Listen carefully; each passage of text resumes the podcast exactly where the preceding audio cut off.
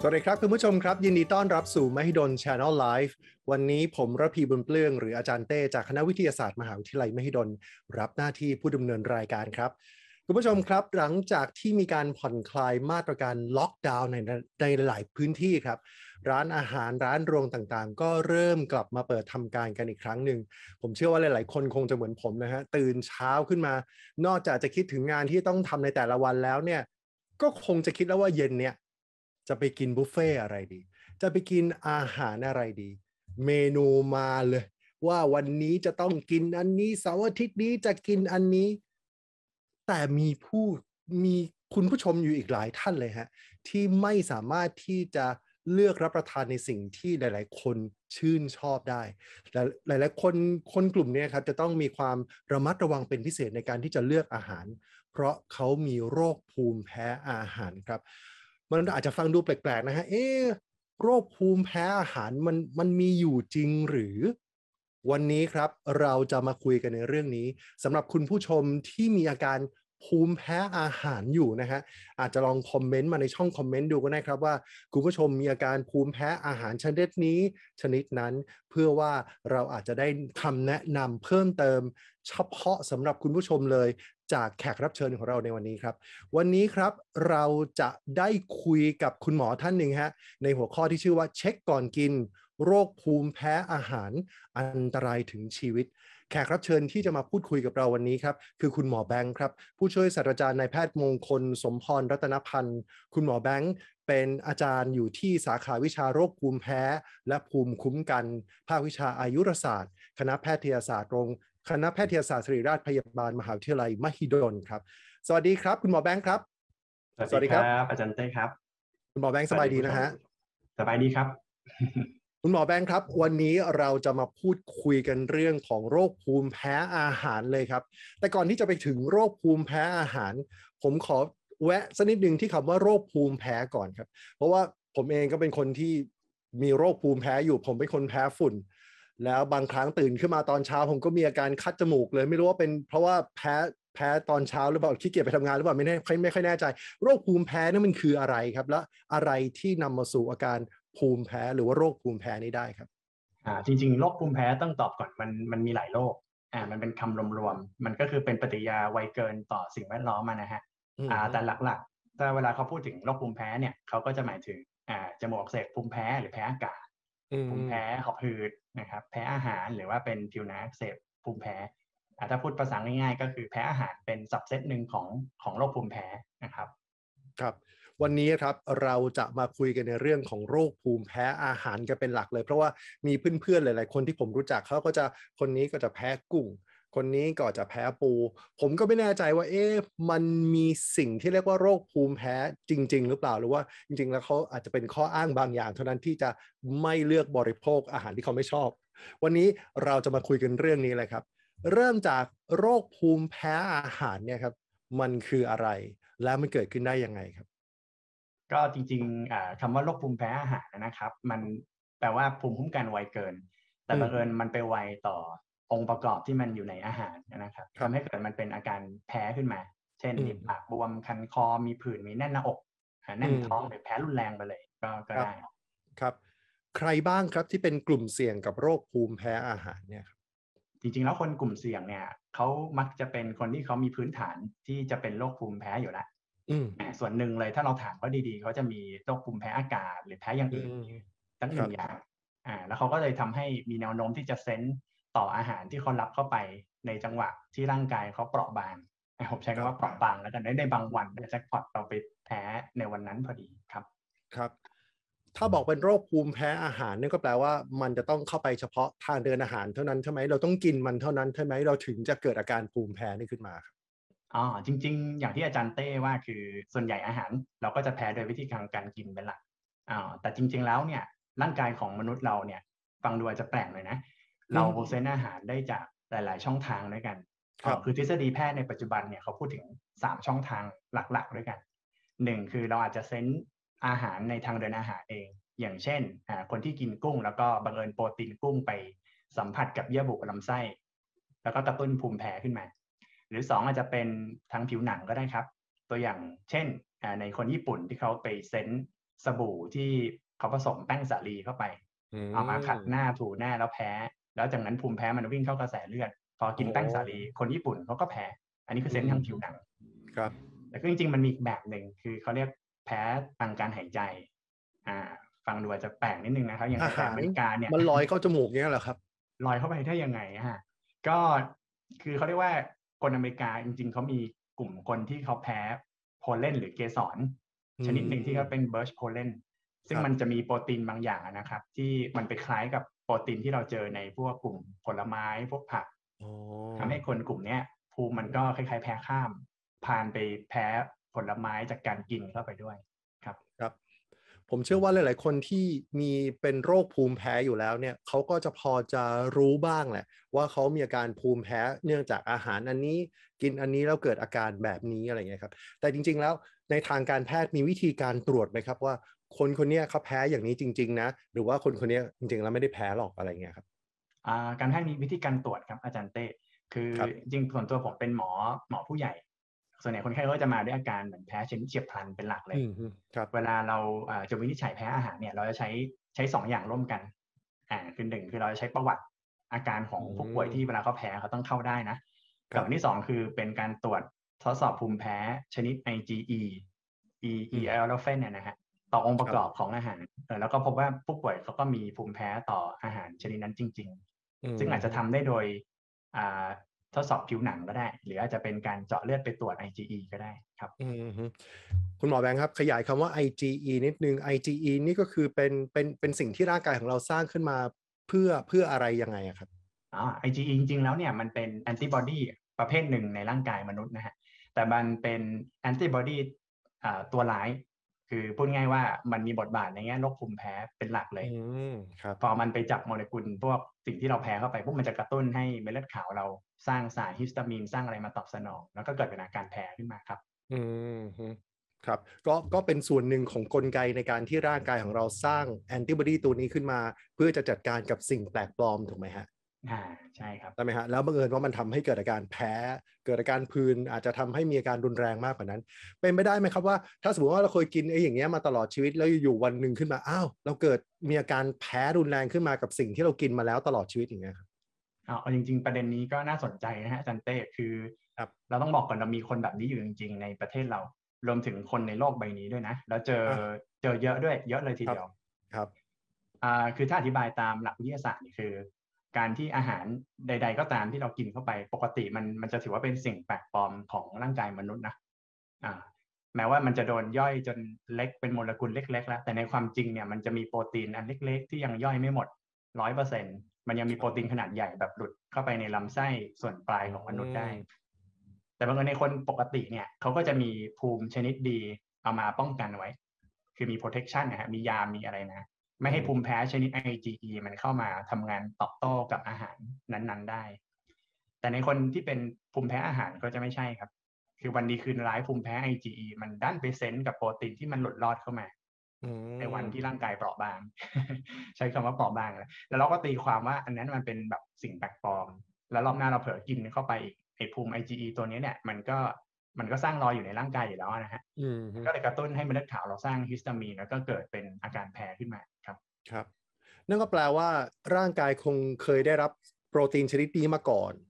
แล้วเราก็ค่อยๆ เริ่มสร้าง IgE ขึ้นมาเพื่อจะต่อต้านสิ่งค่อยๆเริ่มเซนค่อยๆกับเพิ่มสิ่งนั้ใช่นไหมฮะอ๋อใช่ครับไม่ใช่ว่ากินครั้งแรกแล้วมีอาการแพ้เลย อันนั้นอาจจะไม่ใช่ใช่ไหมฮะก็ส่วนใหญ่เนี่ย จังหวะที่เซนส์คนเราจะไม่ค่อยรู้ตัวเท่าไหร่อืมเราจะไปรู้ตัวอีกทีคือตอนที่อาจารย์เต้พูดถึงคือกินแล้วมีอาการแล้วแพ้ขึ้นมาอืมฮึอาการเนี่ยครับ มันมีอาการ แบบไหนบ้างคุณผู้ชมหลาย ๆ ท่านอาจจะไม่รู้ตัวว่าตอนนี้กินไอ้นี่แล้วมันนำมาสู่อาการอย่างนี้คือมันเป็นโรคภูมิแพ้ภูมิแพ้อาหาร แล้วอาการมันเป็นยังไงบ้างครับ จริง ๆ อาการของภูมิแพ้ในปัจจุบันมันมันโอ้มันมีหลากหลายประเภทนะ แต่ผมขอยกตัวอย่างประเภทที่เจอบ่อยในผู้ใหญ่ละกัน คือภูมิแพ้ชนิดเฉียบพลันอ่าคำว่าเฉียบพลันอาการหลักมันจะมีอยู่สององค์ประกอบคือหนึ่งหลังกินมันต้องเกิดอาการอะไรสักอย่างที่เร็ว และสัมพันธ์กับอาหารชนิดนั้นๆเนี่ยนะครับ ส่วนใหญ่ภายในเอ่อชั่วโมงสองชั่วโมง หรือบางคนก็ไม่กี่นาทีก็เกิดอาการขึ้นมาแล้วอืมครับ กับสองคืออาการที่ว่าเนี่ยมันก็ต้องเป็นอาการในลักษณะของภูมิแพ้ใช่ไหมครับ เช่นครับกินอาหารนั้นเข้าไปไปสัมผัสโดนโดนปากก็จะมีคันคอ คันปากมีริมฝีปากบวมอืมแต่ถ้าเกิดมันเข้าไปนานขึ้นอีกเนาะมันดูดซึมเข้ากระแสเลือดก็อาจจะไปบวมที่ทางเดินหายใจก็เริ่มจุกคอจุกแน่นอกอ่าลามเข้าไปอีก ทีนี้ความดันเริ่มตกแล้วเพราะว่าหลอดเลือดมันเริ่มขยายตัว ก็จะเป็นอาการกลุ่มเนี้ยมันจะเรียงเหมือนเป็นลำดับ sequence ตามกันมาครับ ครับ อาการแบบไหนที่เรียกว่ารุนแรงอะครับ ต้องไปถึงขนาดไหนแล้วถึงจะเรียกว่าเนี่ยคือแพ้รุนแรงละจริงๆ ตามคำว่าแพ้รุนแรงของทางการแพทย์เขาจะหมายถึงว่ามีอาการทางระบบ อ่า คือหมายถึงว่า ไม่ใช่แค่ผิวหนังแล้วแต่อาจจะกระจายไปยังระบบทางเดินหายใจ เช่น มีอาการหายใจไม่ออกแน่นหน้าอก วูบเป็นลมอะไรพวกนี้นะเขาถือว่าเป็นรุนแรง แต่ในทางการแพทย์ที่แบบรุนแรงจริง ๆเขาจะหมายถึงกรณีที่มันไปโดนสองอวัยวะ ซึ่งอาจจะทำให้ผู้ป่วยเขาเสียชีวิตได้ ตัวอย่างเช่นหนึ่งคือทางเดินหายใจฮะเต้นเต้เช่นครับอุดกั้นตรงคอตรงอะไรเงี้ยเราหายใจไม่ออกใช่ไหมออกซิเจนลดลงนี้มันก็อันตราย กับอันที่สองคือไปทำให้ความดันโลหิตเราตก กลุ่มคนเนี้ยเขาก็จะมีอาการเหมือนวิงเวียนคล้ายๆ จะเป็นลมจะวูบจะวูบอะฮะครับ อย่างอย่างตอนนั้นมีคนไข้ผมหลายคนเขาก็พยายามเล่าให้ฟังว่าเออเขากินอาหารนี้เข้าไปเขาใช้ว่าน็อกไปเลยน็อกไปเลยคือหมดหมดสติไปเลยแล้วล้มลงไปครับอืมอันนี้ก็เข้าข่ายรุนแรงครับครับ ถ้ามีอาการอาการระดับไหนครับ ที่ควรจะต้องไปห้องฉุกเฉินที่โรงพยาบาลแล้ว หรือว่าอาการแบบไหนที่เออชิวๆสบายๆดีอีกสักพักก็คงจะหายไป จริงๆอ่าผมมักจะแนะนำอย่างนี้ยฮะเราอาจจะไม่ต้องรอให้อาการฟูโบรนไล่ตั้งแต่หนึ่งจนสิบแล้วเราค่อยไปที่โรงพยาบาลก็ได้ฮะอ่า ขอเพียงว่าถ้าเกิดเขาเริ่มมีอาการหลังจากกินอาหารที่เขาสงสัยว่าแพ้นะครับเจนเต้ครับอ่าแล้วเริ่มมีอาการเช่นคันคอ มีอืมผื่นขึ้น แต่ว่ามันดำเนินเร็ว เช่นอืมตะกี้มันเพิ่งแขนอยู่เองเนาะขึ้นที่แขน จากนั้นมันมาที่อก มันลามไปที่หน้าอ่าแบบนี้เราควรไปโรงพยาบาลให้เร็วที่สุดเท่าที่ทำได้ครับ อือหือครับ มีคุณผู้ชมทางบ้านตอนนี้ค่อย ๆ ทยอยคอมเมนต์มานะครับมีคุณผู้ชมทางบ้านที่รับชมมาจากต่างประเทศด้วยนะครับ มาครับทั้งจากทางแอมสเตอร์ดัมนะครับมาจากอิตาลีก็มีนะฮะถ้าคุณผู้ชมนะฮะไม่ว่าจะชมอยู่ที่ไหนก็ตามในประเทศหรือต่างประเทศ ถ้าคุณผู้ชมมีอาการภูมิแพ้อาหาร โรคภูมิแพ้อาหารลองส่งข้อความเข้ามาแล้วแชร์กันครับ มีคุณผู้ชมฮะคุณอัศวินครับบอกว่าคนที่บ้านแพ้อาหารทะเลครับ เข้า ICU ไปสองรอบแล้ว แสดงว่า อาการภูมิแพ้อาหารเนี่ยมันทำให้ถึงขนาดต้องเข้า ICU ได้เลยเหรอครับครับคุณหมอแบงค์อ่าอันนี้ถามว่าจริงไหมจริงอ่าอือหือเพราะอาการภูมิแพ้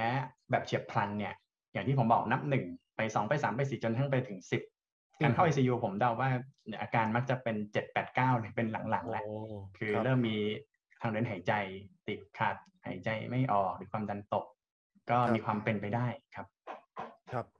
หลายๆคนคงจะพอรู้ตัวว่าตัวเองเนี่ยแพ้อาหารชนิดนั้นชนิดนี้ คุณหมอแบงค์อยู่ในวงการแพทย์ที่รักษาเรื่องของโรคภูมิแพ้ อาหารประเภทไหนครับที่มีคนแพ้กันเยอะๆมีคุณผู้ชมทางบ้านนะครับคุณกุ๊กกิ๊กครับบอกว่าสามีแพ้กล้วย มีอาการหายใจติดขัดมีผื่นขึ้นแดง ปกติไม่แพ้ แต่เพิ่งจะมาแพ้กันตอนอายุ 38 แล้ว ซึ่งมันก็คล้ายๆกับที่คุณหมอคุณหมอแบงค์ได้พูดไปตอนต้นว่า จริงๆ แล้วมันอาจจะไม่ได้เกิดตอนเด็กก็ได้มันอาจจะเพิ่งมาเกิดตอนที่อายุเยอะแล้วคำถามผมก็คือว่า เอออาหารประเภทไหนนะ ที่จะบอกว่าใช้คำว่าเป็นที่นิยมคงไม่ถูก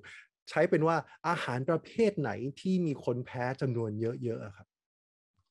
คือจริง ๆ ขึ้นอยู่กับอายุขึ้นอยู่กับ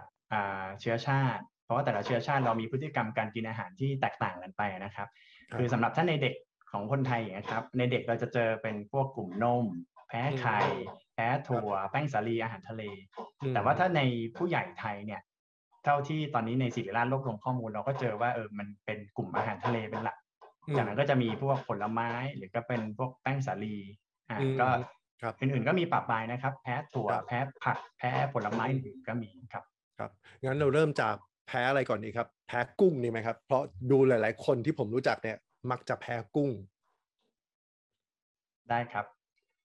ก็จริง ๆ อย่างแพ้กุ้งเนี่ย ก็เป็นอันหนึงที่เราเราเริ่มเจอบ่อย แล้วมันจะเป็นอะไรที่เริ่มมาแพ้ตอนวัยผู้ใหญ่มากที่สุดนะครับอืมคือหลายคนเนี่ยต้องบอกก่อนเลยว่าอาหารทะเลหรือพวกกุ้งปูเนี่ยเป็นเมนูโปรด คือพูดง่ายๆถือว่าเป็นความสุขของเขาเลยใช่อ่า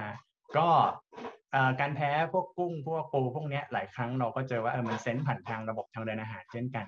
แล้วทำให้เวลาเรากลับไปกินอาหารชนิดนั้นอีกเนี่ยภูมิ IgE อย่างที่ผมเล่าไปในตอนต้นเรื่องเนี่ยมันก็จะไปจับกับพวกโปรตีนของกุ้งของปูนะแล้วก็เกิดกระตุ้นให้มีอาการแพ้ขึ้นมาได้ อันนี้ก็ครับเจอบ่อยครับครับ เวลาที่พูดถึงกุ้งถึงปูเนี่ย ถ้าสมมุติว่าผมแพ้กุ้งสมมตินะว่าผมแพ้กุ้ง ผมมีแนวโน้มว่าผมจะแพ้ปูด้วยไหมครับเอ่อ การแพ้อันนี้อันอันอาจจะเป็นประเด็นเรื่องการแพ้ข้ามกลุ่มอืมอ่าถ้าครับท่านผู้ชมลองดูในในรูปที่เราเตรียมมาเนี่ยก็จะเห็นว่ากุ้ง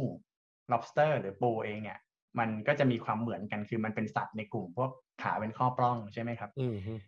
ก็จริงๆภูมิของเราเนี่ยมันจะแพ้โปรตีนจากสิ่งมีชีวิตที่มันมีความใกล้ชิดกันเชิงวิวัฒนาการอืมอ่าอย่างในกุ้งใน lobster ในปูอย่างเงี้ย เราเรียกเป็นกลุ่มสัตว์เปลือกแข็งอืม crustacean crustacean เราก็จะอ่าเป็น crustacean คือถ้าเราแพ้กุ้งปุ๊บเราก็จะมีโอกาสแพ้ crustacean ด้วยกันปู lobster ก้างอยู่ที่ประมาณ 75%ก็ค่อนข้างสูงอยู่ทีเดียวครับอืมฮึครับมีอันนี้มาตรงกับคำถามของคุณเก๋เลยครับ คุณเก๋บอกว่าลูกสาวกินกุ้งแล้วปากบวม จะแพ้อาหารทะเลอย่างอื่นด้วยไหม ก็จากคำตอบของคุณหมอแบงก์ก็คือมีโอกาสถูกไหมครับ อ่ามีโอที่กาสอาจจะมีการแพ้อาหารทะเลอื่นด้วย ที่มีความใกล้ชิดกันในแง่ของวิวัฒนาการครับผมก็ประมาณ 75%ก็จะเป็นในกลุ่มเนี้ยนะครับ กุ้งก้างปู lobster อ่าแต่ต้องบอกว่าทั้งน้ำจืดทั้งน้ำเค็มด้วยนะครับ เพราะบางอ่าท่านเขาอาจอ่าจะเข้าใจว่าเออมันเป็นอาหารทะเลนะ มันต้องอยู่ในทะเลอ่าแต่จริง ๆ คือพวกสัตว์พวกเนี้ยมันมันเป็นความคล้ายของโปรตีนในเชิงวิวัฒนาการดังนั้นเวลาเราแพ้เราจะแพ้ทั้งน้ำจืดทั้งน้ำเค็มครับประเด็นคืออย่างเงี้ยครับพวกสัตว์ กลุ่มกุ้งก้างปู lobster เนี่ยมันเป็นกลุ่มไม่มีกระดูกสันหลังอืมโปรตีนบางอย่างมันจะไปคล้ายกับสัตว์ไม่มีกระดูกสันหลังด้วยกันด้วย ตัวอย่างอืมเช่นอืมอ่าในหมึกในหอย ก็อืมอาจจะมีโอกาสแพ้ข้ามกัน แต่เนื่องจากว่าอืมมันอาจจะเป็นสัตว์ที่อยู่คนละเขาเรียกว่าคนละไฟล่ำกันนะฮะโอกาสที่แพ้หมึกกับหอยด้วยเนี่ย ก็มีแต่ว่าอาจจะเปอร์เซ็นต์น้อยกว่าอยู่ที่ประมาณสักยี่สิบสามสิบเปอร์เซ็นประมาณเนี้ยครับอืมครับ กลับมาที่แพ้กุ้งครับบางคนบอกว่าที่เขาแพ้กุ้งอะ เขาแพ้เป็นส่วนๆเขาอาจจะไม่ได้แพ้ที่เนื้อกุ้ง เขาอาจจะแพ้ที่เปลือกกุ้ง อย่างนี้มันเป็นไปได้ไหมครับอ่าต้องบอกตรงๆเรามีคนไข้ที่ให้ประวัติแบบที่อาจารย์เต้พูดเหมือนกัน มีเยอะพอสมควรด้วยอ่าคือหลักการของการแพ้อาหารทะเลจริงๆมันเกิดจากโปรตีนครับ มันมักจะเป็นสารโปรตีนที่มันอยู่ในตัวอืมกล้ามเนื้อกุ้ง หรือในตัวกุ้งเนี่ยอืมซึ่งบางครั้งการกระจายตัวของไอโปรตีนที่ว่าเนี่ยมันมันไม่เท่ากันในแต่ละส่วน เช่นอืมโปรตีนชนิดนี้มันอาจจะกระจายมากหน่อยในส่วนลำตัว ส่วนครับหัวอาจจะน้อยหน่อยส่วนหางอาจจะมากหน่อย ครับครับก็มันเป็นไปได้อยู่ครับว่าถ้าเกิดอืมคนไข้คนนั้นเขาไปแพ้โปรตีนที่มันเจอเยอะในส่วนลำตัว เขาก็จะอืมกินลำตัวแล้วก็มีปัญหา ในขณะที่กินอืมหัวอาจจะไม่มีปัญหา แต่ผมเองก็ไม่ค่อยแนะนำให้ให้ให้จำในหลักการที่ว่า กินลำตัวได้แต่ว่าเออกินลำตัวไม่ได้แต่ให้ไปกินตรงหัว เพราะว่า มันก็จะมีโปรตีนกระจายกระจายทั่วๆกันไปในสัดส่วนมากน้อยต่างกันนะครับ อืมครับ บางทีเวลาที่เราเห็นกุ้งเป็นตัวตัวปูเป็นตัวตัวแล้วเรารู้ว่าเราแพ้สิ่งนั้น เราก็จะพยายามเลี่ยงนะครับ แต่ถ้ากุ้งหรือปูเนี่ยมันมาถูกผ่านกระบวนการบางอย่างแล้วแล้วแล้วมันอาจจะทำให้เรามองไม่เห็นว่ามันเคยเป็นกุ้งหรือปูมาก่อน อย่างเนี้ย เมื่อมันกลายเป็นผลิตภัณฑ์แปรรูปไปแล้วเนี่ยมันมีโอกาสที่จะทำให้เราแพ้ได้ไหมครับ เพราะว่าเมื่อผ่านกิจเอ่อเมื่อผ่านพวกกระบวนการในการแปรรูปแล้วมันอาจจะโดนความร้อนอาจจะโดนสารเคมีบางอย่างอะแล้วจะทำให้สารที่มันก่อภูมิแพ้มันเสียสภาพไปได้ไหมครับเป็นไปได้ไหมเอาประเด็นนี้ก็น่าสนใจเหมือนกันครับจันเต้คือบางครั้งองค์ประกอบของกุ้งปูเนี่ยมันยังหลงเหลืออยู่ในอาหารที่เขาแปรรูปแล้วครับบางครั้งเราอาจจะมองแล้วเอ๊ะมันมันไม่มีความเป็นรูปร่างกุ้งปูเหลืออยู่แล้ว แต่ว่ามันยังมีโปรตีนของมันอยู่อะอืมตัวอย่างเช่นในกะปิอย่างเงี้ย มันก็ยังอาจจะมีอ่าเคยนะเคยก็เป็นกุ้งชนิดหนึ่งอ่าในข้าวเกรียบกุ้งอ่าหรือในน้ำสลัดบางชนิดมันก็อาจจะมีส่วนผสมของพวกสัตว์ในกลุ่มครัสเตเชียนที่ให้กลิ่นหอมหรือจริงๆที่มีอีกอันหนึ่งฮะอาจารย์เต้คือผมเจอคนไข้เล่าว่าไปกินอ่าชาบูครับอ่าเป็นชาบูร้านดังบังเอิญกลิ่นของเขาจะมีลักษณะเฉพาะคือหอมอืมฮึ ส่วนใหญ่ความหอมมันจะได้จากพวกอ่าเปลือกหรือกระดองจากสัตว์ในกลุ่มครัสเตเชียนเนี่ยฮะดังนั้นมีความเป็นไปได้ที่มันจะปนเปื้อนอยู่ในอาหารที่เรามองไม่ถึงมองมองไม่ออกแล้วก็เกิดอาการแพ้ได้ครับ ครับ มีคุณผู้ชมเริ่มเริ่มส่งข้อความมานะครับ อย่างเช่น คุณนิสาครับอยู่ที่ประเทศเยอรมนีครับบอกว่าเป็นภูมิแพ้อาหารทะเลค่ะ ส่วนอีกคนหนึ่งนะฮะมาจากผู้ชมผ่าน Facebook ครับวันนี้เราไลฟ์ทั้งทาง YouTube แล้วก็ Facebook มีท่านหนึ่งนะฮะ คุณน้อยหนาครับเข้าใจว่าคุณน้อยหนานะฮะถ้าผมอ่านชื่อผิดต้องขออภัยด้วย บอกว่าคุณน้อยหนาแพ้แมงกะพรุนเออนะเราก็ไม่แมงกะพรุนมันก็ไม่ใช่สัตว์ที่เป็นสัตว์เปลือกแข็งเนาะมันก็ไม่ได้อยู่ในพวกกลุ่มครัสเตเชียน แต่ก็มีโอกาสจะนำมาซึ่งอาการแพ้ได้เหมือนกันใช่ไหมฮะอ๋อจริง ๆ ผมเองส่วนตัวก็ยังยังไม่เคยเจอกับตัวเหมือนกันนะแต่แต่มีรายงานในในเขาเรียก case report เป็นการรายงานทางการแพทย์ว่ามีคนที่แพ้ พวกแมงกะพรุนเนี่ยอยู่จริง ซึ่งมันก็มักจะเป็นโปรตีนที่อยู่ในตัวเนื้อของแมงกะพรุนเองนั่นแหละเพียงแต่ว่าจะยังไม่มีการศึกษาที่คล้ายๆ ลงลึกในระดับโมเลกุลว่าเออมันไปแพ้ตรงองค์ประกอบส่วนไหนส่วนอะไรเงี้ยครับ ครับมีความเป็นไปได้อยู่ครับ ครับ อาหารที่แพ้กันเยอะก็คงจะเป็นกุ้งปูแล้วก็อาหารทะเล มีอาหารกลุ่มไหนอีกไหมครับ ที่มีมีคนแพ้จำนวนค่อนข้างจะเยอะ จริงๆเท่าที่ผมสังเกตในในผู้ใหญ่ไทยนะฮะ แล้วตอนนี้มันดูลักษณะคล้ายๆเหมือนเอาเบรกเลย ยังมีอีกสองกลุ่ม คือแป้งสาลีกับแป้งสาลีผลไม้ครับจันเต้ผลไม้ก็แพ้ได้ ผลไม้ก็แพ้ได้โอ้ครับคล้ายๆกับสามีคุณกุ๊กกิ๊กเลยครับ ที่บอกว่าแพ้แพ้กล้วยแพ้แพ้กล้วยฮะครับเอาเริ่มจากแป้งสาลีครับ คุณหมอแบงค์ครับผมแป้งสาลีเนี่ย จริง ๆ สาเหตุว่าร่างกายทำไมถึงแพ้หลักการมันจะเหมือนกันกับพวกกลุ่มแพ้อาหารทะเลเลยนะ คือมันก็เกิดจากการที่ร่างกายเรามันมีปฏิกิริยาภูมิแพ้ต่อโปรตีนในตัวของแป้งสาลีอ่าแสดงว่าแป้งสาลีต้องมีโปรตีนแน่ๆเลยใช่ไหมครับ แต่มันเป็นแป้งใช่ไหมอาจจะดูว่ามันเป็นแป้งนะ แต่จริงๆในนั้นมันมีมันมีโปรตีนองค์ประกอบอยู่ครับครับ คือแป้งสาลีเนี่ยที่ผมอยากมาเล่าเพราะว่าเราเราเจอว่าหลายคนเขาก็กินดีอยู่ดีอะไรมาได้โดยตลอดนะ แต่พอวันหนึ่งวันดีคืนร้ายเขากลับมาแพ้ แป้งสาลีเนี่ยโอ้โหเขาใช้ชีวิตยากมากครับอาจารย์เต้เพราะเพราะแป้งสาลีนี่มันเป็นอาหารที่เจออยู่ในชีวิตประจำวันโดยเฉพาะในคนไทยนะอาหารไทยเรามีผสมแป้งผสมอะไรโอ้โหอยู่เต็มเลย ไม่ว่าจะเป็นอ่าอ่าบะหมี่ใช่ไหมฮะพวกเบเกอรี่ปลาท่องโกพวกเส้นพาสต้าหรือพวกอาหารชุบแป้งทอดทั้งหลายเนี่ยอันนี้ก็ของโปรดเลย คือกินกลายเป็นกินไม่ได้อีกต่อไปฮะครับ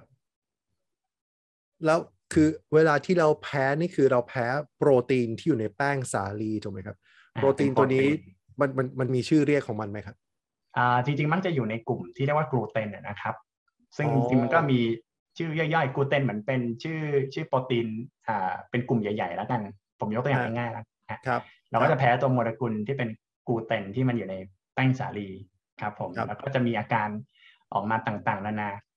ในแป้งสาลีเนี่ยมันจะมีความพิเศษ ต่างจากอาหารทั่วไปนิดหนึ่งเพราะเราจะเจอแพทเทิร์นการแพ้แปลกๆครับอาจารย์เต้ยังไงครับ คืออย่างในคนทั่วไปเนี่ย เรากินกุ้งใช่ไหมครับ กินปุ๊บแพ้ปั๊บปากบวมคันปากอ่าแต่ในแป้งสาลีมันมีอยู่สองแบบแบบที่หนึ่งคือมันก็เหมือนกุ้งนั่นแหละกินปุ๊บแพ้ปั๊บแต่มันจะมีแบบที่ไม่ได้แพ้ทันที แปลว่าเขาต้องกินแป้งสาลีเข้าไปก่อน แล้วเขาไปออกกำลังกายอ่าแล้วเขาก็ถึงค่อยมีอาการแพ้รุนแรง เราเรียกโรคนี้ว่าเป็นการแพ้แป้งสาลีชนิดที่สัมพันธ์กับการออกกำลังกายเอาชื่อโรคยาวนิดนึงอ่าซึ่งเราก็เจอเจอได้บ่อยในผู้ใหญ่ครับอ่าผมก็นึกว่าการที่บำรุงรักษาร่างกายให้แข็งแรงด้วยการออกกำลังกายเป็นประจำจะช่วยลดโอกาสในการที่จะเป็นโรคภูมิแพ้ แต่ฟังจากที่คุณหมอแบงค์พูดปรากฏว่าการออกกำลังกายยิ่งทำให้มันแย่ลงเหรอครับการออกกำลังกายจริง ๆ ผมยอมรับมันเป็นสิ่งดีนะสำหรับคนทั่วไป แต่ว่าในฟิลของแพ้อาหารเนี่ยเราจะมองว่าอย่างนี้ครับ เวลาเรากินอาหารเข้าไปสักอย่างหนึ่งอาหารมันค้างในลำไส้เราเออมันย่อยมันอาจจะมีบางส่วนที่เป็นโปรตีนหลงเหลืออยู่นะฮะทีนี้การเราที่เราไปออกกำลังกายเอ่ยการไปกินร่วมกับแอลกอฮอล์เอ่ยหรือไปกินร่วมกับพวกยาแก้ปวดลดไข้ในกลุ่มพวกเอนเซดอย่างเงี้ยครับ มันจะมีผลไปกระตุ้นการดูดซึมในลำไส้เราให้มันเข้ากระแสเลือดได้มากขึ้น มีความมีอาการแพ้ได้ไวขึ้น คือพูดง่ายว่าถ้ากินเฉยๆกินแป้งเฉยๆนะฮะสบายดีไม่มีอะไร ออกกำลังกายเฉยๆไม่มีอะไร แต่ถ้าสองอันเนี่ยมันมามันมาเจอกัน กินด้วยออกกำลังด้วยอันนี้จะมีอาการแพ้แล้วมักจะเป็นแพ้รุนแรงด้วยครับ อืมเพราะฉะนั้นถ้าเผื่อรู้ตัวว่ามีอาการแพ้แป้งสาลีก็อย่ากกินไปออกกำลังกายไปอย่างนั้นเป็นข้อแนะนำได้ไหมครับ หรือว่ายังไงดีครับ หรือคุณจะเลี่ยงไปทั้งหมดเลย ก็จริงๆ ถ้าตามแนวทางที่ต่างประเทศเขาก็แนะนำนะว่าเออถ้าเป็นไปได้เนี่ยเลี่ยงได้ดีกว่า แต่ถ้าเกิดว่าเรากินอ่าเราก็อย่าเพิ่งไปออกกำลังกายห่างห่างกับตอนที่กินไว้นานสักนิดหนึ่งประมาณสักหกชั่วโมง ก็อาจจะกำลังปลอดภัยครับครับแต่แต่คุณหมส่อวนแบงค์ตัวที่ครับผมดูในคนไทยครับอาจารย์เต้คือครับคนไทยจะมีความไวค่อนข้างมากกว่าในในข้อมูลของต่างชาตินะอ่าคือเขาเว้นก็จริงนะหกชั่วฮะโมง บางคนเว้นเป็นสิบชั่วโมง บางคนเว้นข้ามวัน แต่ไปออกกำลังกายอีกวันหนึ่งก็ก็มีอาการไปแพ้ข้ามวันได้เช่นกัน โอ้โหอ่าแต่นานๆเราก็จะเจอทีครับแบบนี้ครับครับครับ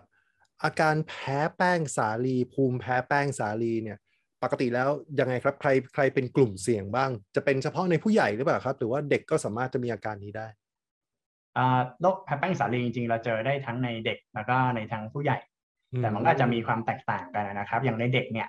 อย่างตะกี้ที่เราเกรินไปในตอนต้นรายการว่าเราเซ็นได้ครับสามทางทางเดินอาหาร ผิวหนังทางให้อืมการหายใจใช่ไหมฮะครับครับในเด็กหลัก ๆ มันก็จะเป็นทางทางเดินอาหาร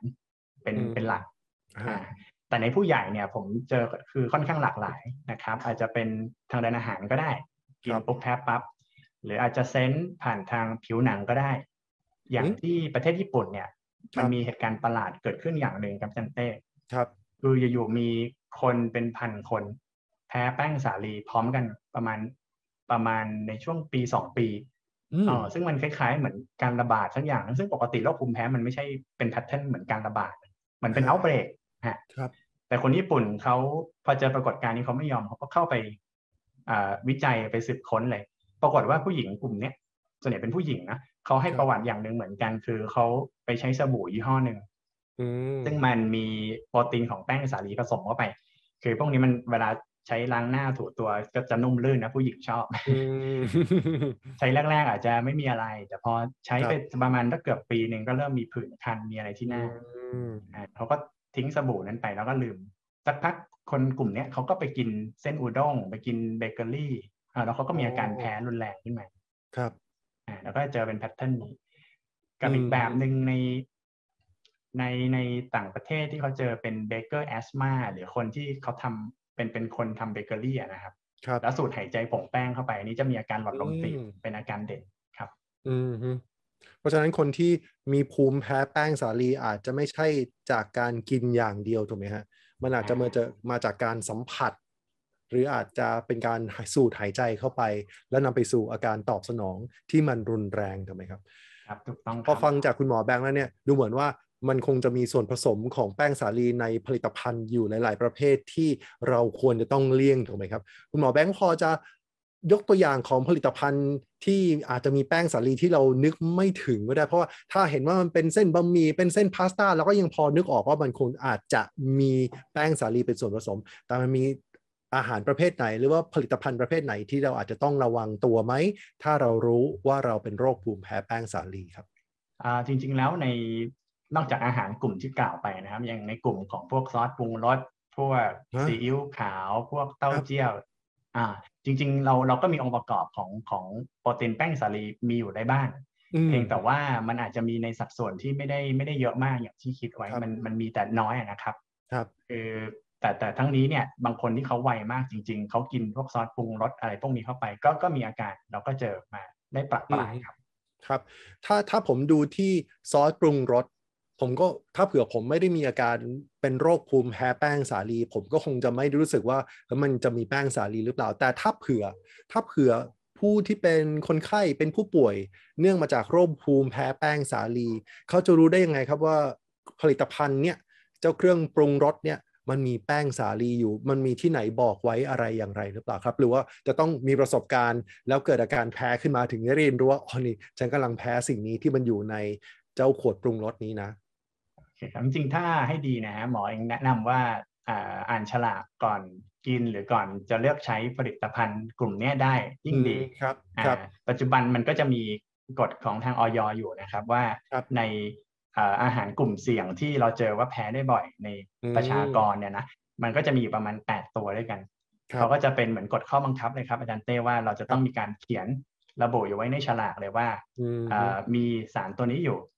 คำที่อาจจะสังเกตง่ายๆนะครับ ก็คือกลูเตนฟรีครับอ่าถ้าเกิดเราพลิกไปเราเจอคำว่ากลูเตนฟรีถ้าเป็นฉลากภาษาอังกฤษนะครับ ก็ฮะก็แปลว่าเขาอาจจะไม่มีแป้งไม่มีแป้งสาลี แล้วก็อืมกลูเตนอืมซึ่งเป็นเป็นโปรตีนในนั้นอืมก็ก็สามารถใช้ได้นะครับ อืมฮึครับ เพราะฉะนั้นถ้าเผื่อคุณผู้ชมนะฮะมีอาการโรคภูมิแพ้อยู่โดยเฉพาะ ภูมิแพ้แป้งสาลี อันดับแรกเลยแนะนำให้ดูที่ฉลากก่อนเลยเนาะว่ามีส่วนผสมของแป้งสาลีหรือเปล่า หรือเขาเขียนระบุไว้เลยหรือเปล่าว่าเป็นกลูเตนฟรีก็คือปราศจากโปรตีนที่ชื่อว่ากลูเตนซึ่งเป็นโปรตีนที่พบอยู่ในแป้งสาลี คุณหมอแบงค์ครับ มีคุณผู้ชมถามมาครับ ชื่อคุณนิพาวันครับ คุณนิพาวันตติยะนันทพรครับ ถามว่าเมื่ออายุมากขึ้น ภูมิแพ้อาหารแป้งสาลีมีโอกาสหายไหมคะ ตรวจเลือดไปตรวจเลือด IgE แล้วไม่พบ แต่ทานแล้วแพ้อย่างนี้ยังไงดีครับ โอกาสที่จะหายเป็นยังไงมีมีโอกาสที่จะหายไหมครับ เป็นเป็นคำถามที่น่าสนใจเหมือนกันวันนี้เราได้คำถามดีๆจากผู้ชมทางบ้านมาเยอะพอสมควรใช่ครับอ่าคุณผู้ชมน่ารักเสมอครับ ครับ คืออย่างนี้ครับในเรื่องการแพ้อาหารในยอย่างในเด็กที่เขาแพ้อาหารแล้วก็โตขึ้นมาเขาหาย อันนี้เรามีข้อมูลทางการแพทย์ชัดเจนละแต่สำหรับการแพ้อาหารที่ เป็นโดยเฉพาะแป้งสาลีนะที่มันเริ่มเกิดในวัยผู้ใหญ่เนี่ยอันนี้ต้องบอกก่อนข้อมูลยังมีจำกัดอืมแต่จากครับข้อมูลที่ผ่านมาเนี่ยเอ่ออันที่หนึ่งคือของทางอิตาลีเนี่ย เราพบว่าเมื่อเวลาผ่านไปประมาณสักเอ่อห้าปี ก็มีบางคนหายนะ แล้วก็เป็นคนส่วนใหญ่ด้วยอ๋อเหรอเขาครัก็บจะสามารถกลับมากินพาสต้ากลับมากินพิซซ่าอะไรได้เหมือนตามเดิมอืมฮึในขณะที่บางประเทศอย่างในญี่ปุ่นเนี่ยครับ เราก็พบว่าภูมิของอ่า IgE ต่อแป้งสาลี ไม่ค่อยหายเมื่อเวลาผ่านไป5ปี10ปีอืมฮึส่วนตัวของในประเทศไทยตอนนี้ยังไม่มีข้อมูลเหมือนกัน แต่แต่ผมเองก็กำลังรวบรวมอ่าดูเรื่องการดำเนินโรคอยู่ก็คิดว่าส่วนใหญ่คนไทยก็ก็นานเหมือนกันนะครับ ส่วนใหญ่เกิน5ปีครับอาจารย์ระพีอืมฮึครับครับจะที่ว่าเกินห้าปีนี่คือ แล้วมันจะหายไปหลังจากห้าปี หรือว่าห้าปีแล้วก็ยังมีอยู่ครับ IgE คือเนื่องจากตอนนี้เรายัง เก็บติดตามไปได้แค่ประมาณอืม5ปี เราก็อาจจะรู้ครับแค่ข้อมูลในช่วงช่วง5ปีแรกนะครับครับแต่ประมาณสักแปดสิบเก้าสิบเปอร์เซ็นไม่ค่อยหาย แต่ต่อจากนี้อืมอันนี้สิไม่แน่ ก็มีความเป็นไปได้อยู่ที่ที่จะหาย ส่วนใหญ่คนที่คนที่ภูมิ IgE ในเลือดลดลงเรื่อยๆมักจะเป็นคนที่เขาพยายามหลีกเลี่ยง การกินแป้งสาลีอย่างเคร่งครัดอ่าครับภูมิพวกนี้มันลืมได้ครับบางครั้งเวลาผ่านไปมันก็มีระดับลดลดลดลดลงจนกระทั่งเขาอาจจะกลับมากินในอนาคตก็ได้ แต่ผมก็ยังไม่แนะนำให้ประชาชนทั่วไปที่เขาแพ้แพ้แป้งสาลีไปลองกินเองที่บ้านนะครับ เพราะว่าเอ่อมันอาจจะมีปฏิกิริยารุนแรงอะไรขึ้นมาได้ แล้วมันรักษาไม่ทันผมก็แนะนำผมชอบให้ที่คุณหมอ ผมชอบที่คุณหมอแบงค์ใช้คำว่าภูมิคุ้มกันมันลืม เพราะว่าเพราะว่าจริง ๆ แล้วก็คือระบบภูมิคุ้มกันของเราเรียนรู้ว่านี่สิ่งคือคือสิ่งแปลกปลอม แล้วเราก็จดจำมันได้ แต่ผมชอบที่ใช่ที่คุณหมอแบงค์ใช้คำว่า พอนานๆไปแล้วมันอาจจะลืม แล้วก็อาจจะทำให้เกิดอาการก็ก็อาจจะทำให้หายได้ใช่ไหมครับอ่ามีความเป็นไปได้ มีคุณผู้ชมครับก็ยังคงมีคำถามเกี่ยวกับเรื่องโรคภูมิแพ้แป้งสาลีครับ คุณวริยาครับ คุณวริยาถามมาว่าอาหารบางประเภท เช่นเบเกอรี่ กระตุ้นให้เกิดโรค seb derm ได้ไหม ถือว่าถ้าถ้ามันกระตุ้นให้เกิด seb derm ถือว่าเราแพ้อาหารกลุ่มนั้นไหมครับเอ่อถ้าเป็น seb seb derm จริงๆทางการแพทย์เราจะใช้คำเต็มว่า seborrheic dermatitis นะครับเอ่อมันอาจจะไม่ไม่ไม่เป็นปฏิกิริยาแบบภูมิแพ้ตรงไปตรงมาเหมือนอย่างที่ผมเล่าไปพวกอืมอาการที่ว่าคันปากคันคออะไรอย่างเงี้ยนะฮะครับเอ่อมันจะเป็นกลุ่มโรคของผิวหนัง ทีนี้อืมในบางบางรายเราถามว่าเจอไหมจริง ๆ มันก็มีบางกลุ่มที่เขาเขาให้ประวัติ ให้ประวัติว่ากินกลุ่มนี้พวกแป้งสาลีเบเกอรี่แล้วก็ก็มีเซปเดิมเห่อขึ้นมาอืมแต่แต่จริง ๆ แล้วโรคนี้มันมีปัจจัยกระตุ้นหลายอย่าง อาจจะไม่ใช่จากอาหารเพียงอย่างเดียวก็ได้ ซึ่งส่วนใหญ่อาหารผมผมมองว่ามันมันมีผลน้อยมากนะครับ อาจจะเป็นปัจจัยอื่นก็ได้ครับ เช่น ช่วงนั้นเครียดอดนอน มีการเจ็บป่วยบางอย่าง แล้วก็กระตุ้นให้ให้ให้เซปเดิมมันเห่อขึ้นครับ ครับดีใจจังเลยมีคุณผู้ชมหลาย ๆ ท่านที่ส่งข้อความมาแล้วก็แชร์ แชร์ประสบการณ์ แล้วก็แชร์ข้อความกับเรานะครับ ขอบพระคุณมากนะครับ คุณผู้ชมนะฮะส่งข้อความมาเรื่อย ๆ ถ้าข้อความเหล่านั้นนะครับ คุณหมอสามารถที่จะตอบได้แล้วเรามีเวลาเราก็จะพยายามที่จะตอบนะฮะในกลุ่มต่อไปก็จะเป็นเรื่องของแพ้ผลไม้ครับ คุณหมอแบงค์ครับ มีคุณผู้ชมหลายท่านเลยนะฮะที่แชร์มาว่า อ่ออย่างเช่นคุณธเนศครับ คุณธเนศดุสิตธีรกุลบอกว่าผมแพ้กล้วยครับ คุณไดมอนด์วัชรีพรครับบอกว่าแพ้อะโวคาโดค่ะนะครับ ส่วนคุณกุ๊กกิ๊กก็คือสามีของคุณกุ๊กกิ๊กเนี่ยแพ้กล้วยแรกๆก็แพ้กล้วย หลังจากนั้นก็เริ่มแพ้ทุเรียนไม่ต้องกินแค่สัมผัสได้กลิ่นก็มีอาการคันตัวแล้วครับอืมโอครับเคแพ้คือผเรื่ลองของไม้ฮะมันมีอะไรที่เป็นแบบแพ้กันเยอะๆไหมครับ คือเท่าที่จริง ๆ ผลไม้แทบทุกชนิดในในในในโลกใบนี้นะมีมีรายงานหมดแล้วครับ อาจารย์เต้ว่าว่าว่าแพ้ได้ครับอ่าเองแต่ว่าในประเทศไทยเท่าที่ผมประสบการณ์ดูผู้ป่วยที่แพ้อาหารในผู้ใหญ่เนี่ยครับ มันมักจะเกาะกลุ่มกันในบางผลไม้ ผลไม้ที่ว่าก็คือพวกกลุ่มกล้วยกีวีอะโวคาโดอ่าเกาลัด เกาลัดหรือเชสนัทจะเกาะกลุ่มกันกันอยู่ในประมาณนี้ครับซึ่งเอ่อ ถามว่าเอ้เราไปแพ้ไอ้พวกนี้ได้ยังไง ทั้งที่ก่อนหน้าเราก็กินมาได้ตลอด อย่างบางคนเขาทานกล้วยก่อนไปออกกำลังกายก่อนไปวิ่งอะไรใช่ไหมครับวันดีคืนร้ายอยู่ๆกลายเป็นว่ามาแพ้แพ้กล้วยขึ้นมาแบบแพ้รุนแรงด้วยนะฮะ เช่นว่าเออกินแล้วผื่นทั้งตัวหายใจไม่ออกหมดสติไปเอ่อกลไกปัจจุบันมันก็คือถ้าโดยหลักการเนี่ย มันก็เหมือนกับตอนที่เราพูดไปตอนตอนต้นเซสชันคือมันก็เป็นภูมิ IgE นี่แหละ เพราะปัจจุบันเรามีหลักฐานแล้วเราเจอโมเลกุล IgE ที่มันจับต่อพวกโปรตีนในผลไม้ได้แล้วแต่ถามว่าเอ๊ะทำไมมันมาเป็นเรา ตรงเนี้ยยังไม่มียังไม่มีคำตอบชัดเจน ครับ มีบางคนไข้บางกลุ่มที่เขาแพ้สารบางอย่างที่มันไม่ใช่อาหารเนี่ยนำมาก่อน จากนั้นเขาถึงค่อยมาแพ้ผลไม้ อ่า ฟังแล้วอาจจะดูแปลกนั้นสาร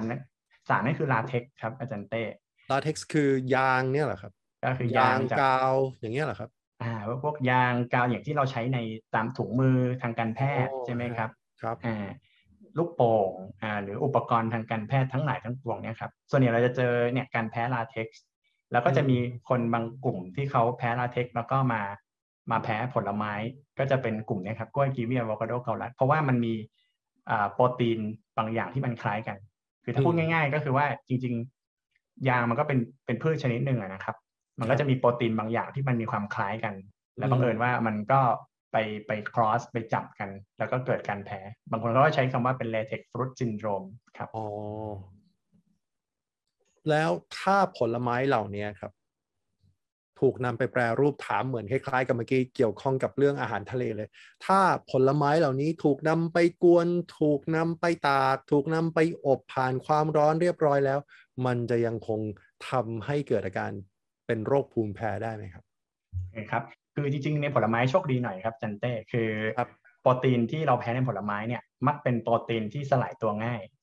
โดนความร้อนโดนน้ากรดน้ำย่อยในกระเพาะอาหารอะไรเงี้ยฮะมันก็สลายตัวไป ดังนั้นส่วนใหญ่ผมใช้ตีสักเก้าสิบเปอร์เซ็นแล้วกันนะคือ พอมันผ่านกระบวนการความร้อนเนี่ย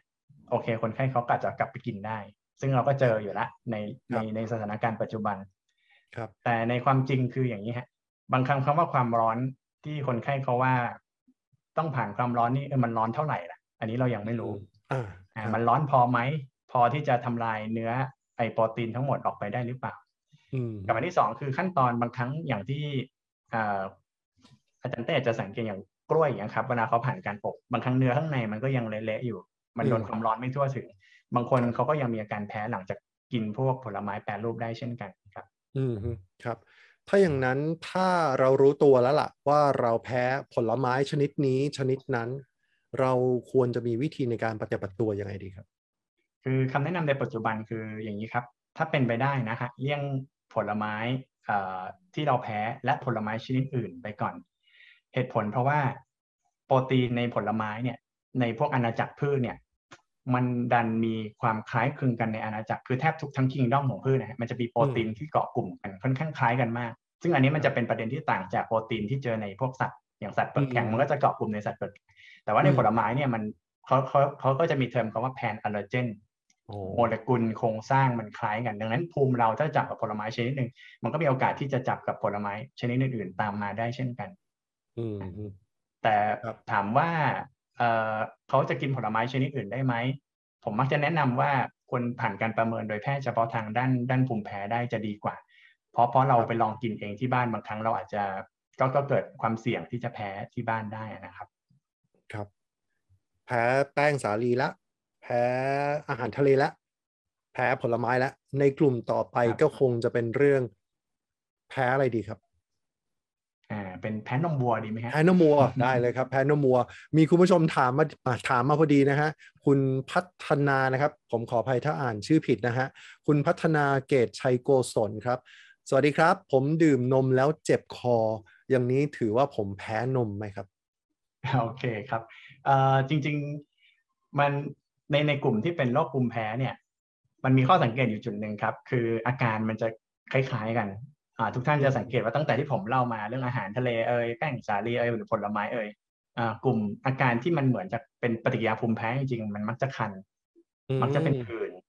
กินเข้าไปแล้วปากจะบวมถ้าไปโดนตามปากตามอะไร อาการอย่างเงี้ย อันนี้มั่นใจได้เลย99%น่าจะเป็นปฏิกิริยาภูมิแพ้แหละอืมแต่ว่าในอ่ากินเข้าไปแล้วเจ็บคอหรือกินเข้าไปแล้วถ่ายท้องท้องเสียเออบางครั้งมันอาจจะเป็นปฏิกิริยาที่มันคล้ายจะใช่แต่บางครั้งมันไม่ใช่ก็ก็มีครับอืมอาจจะต้องดูอาการอื่นด้วยนะครับ นี่ต้องต้องถามทางบ้านว่าไม่แน่ใจเขามีอาการอย่างอื่นร่วมด้วยไหมครับอืมครับ ปกติแล้วถ้าเผื่อจะบอกว่าแพ้นมวัวเนี่ย เราเราแพ้อะไรที่อยู่ในนมวัว ผมเดาก่อนเลยว่าเป็นต้องเป็นโปรตีนในนมแน่ๆเลยใช่ไหมฮะ ถูกต้องครับอาจารย์เต้ทำไมครับ แล้วก็ถ้าแพ้ครับ ถ้าแพ้เนี่ยมันแพ้กันมาตั้งแต่เด็ก ๆ เลยไหมครับ หรือว่าหรือว่าแพ้อะไรยังไงครับ จริง ๆ การแพ้นมวัวเราเจอในเด็ก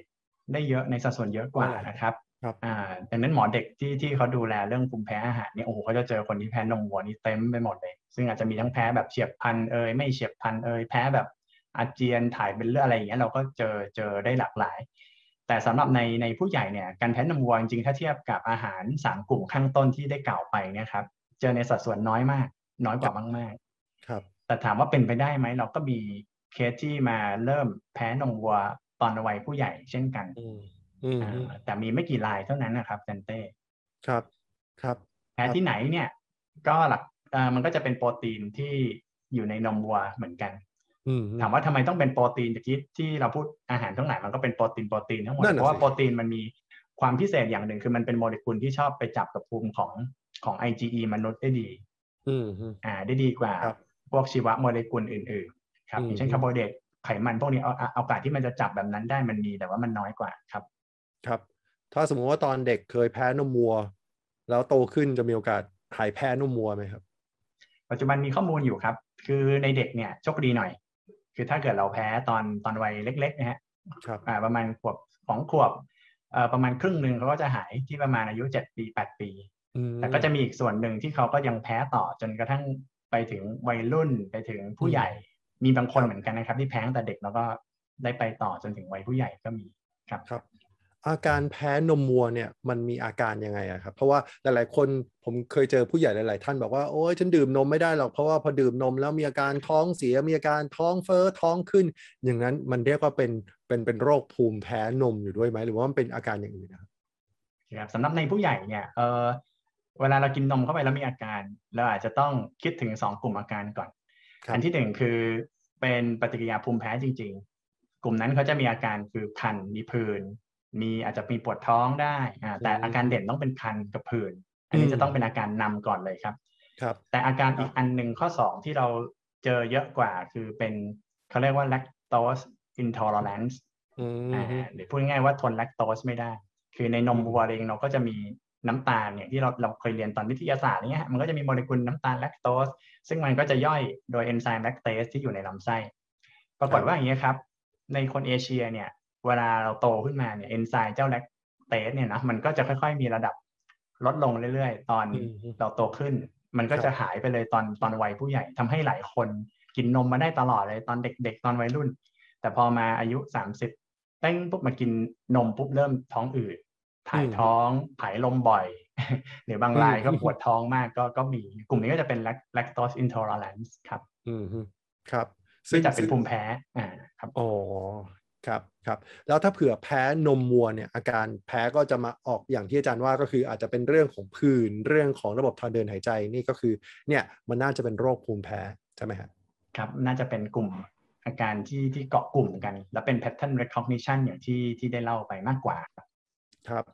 มีคุณผู้ชมทางบ้านก็ส่งข้อความมานะครับ ว่าแพ้อะไรบ้างนะครับมีหลาย ๆ ท่านนะฮะที่ถามเรื่องของแพ้ถั่วครับ บางท่านอย่างเช่นคุณพรประภาครับ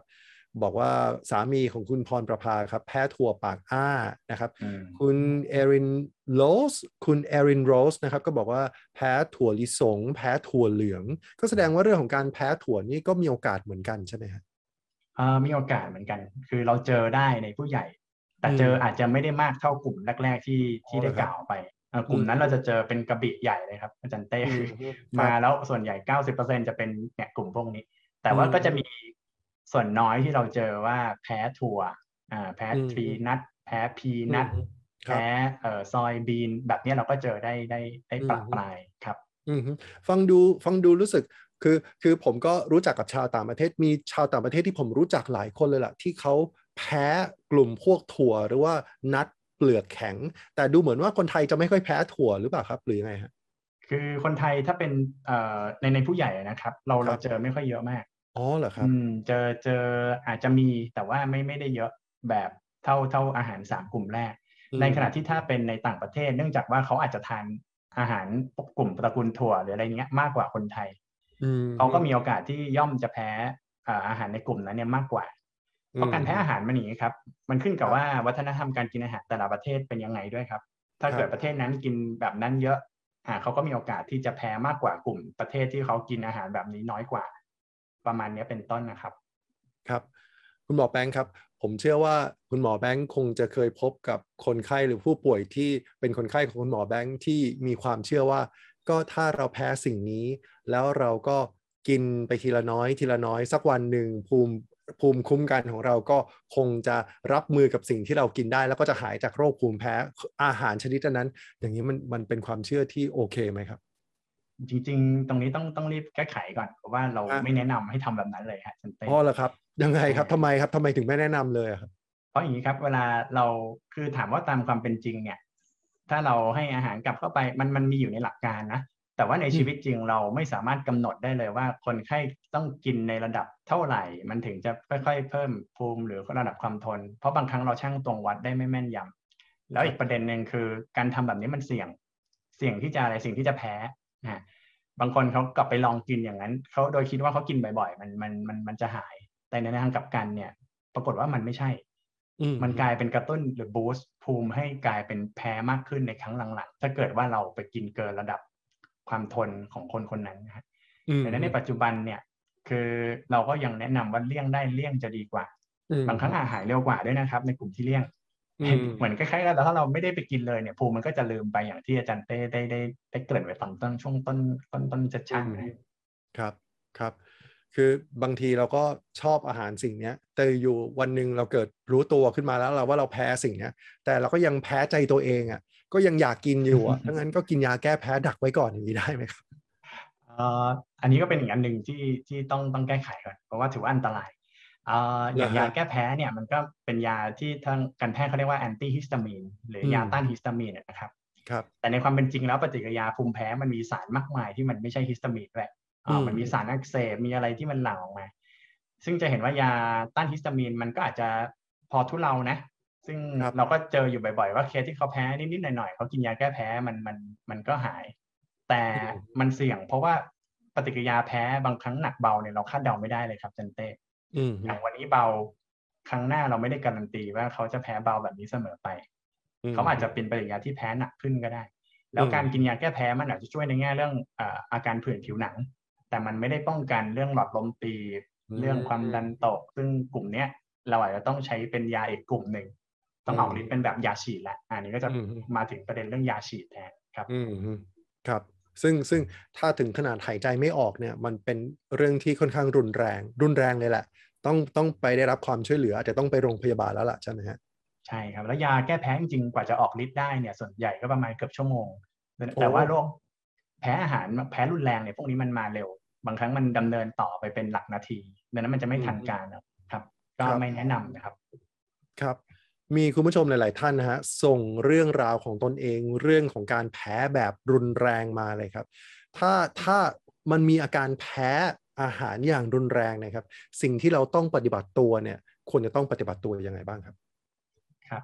ก็คำแนะนำที่ที่ผมในเบื้องต้นดีสุดเลยนะ คืออย่างน้อยไปไปประเมินโดยเอ่อแพทย์ด้านภูมิแพ้สักครั้งหนึ่งก็ดีอืมฮึการรักษาภูมิแพ้อาหารที่ดีที่สุดในปัจจุบันไม่ใช่การกลับไปกินให้หายแพ้ อย่างที่กล่าวไปตะกี้นี้ แต่คือการเลี่ยงอย่าไปกินได้จะดีกว่าอืมฮึ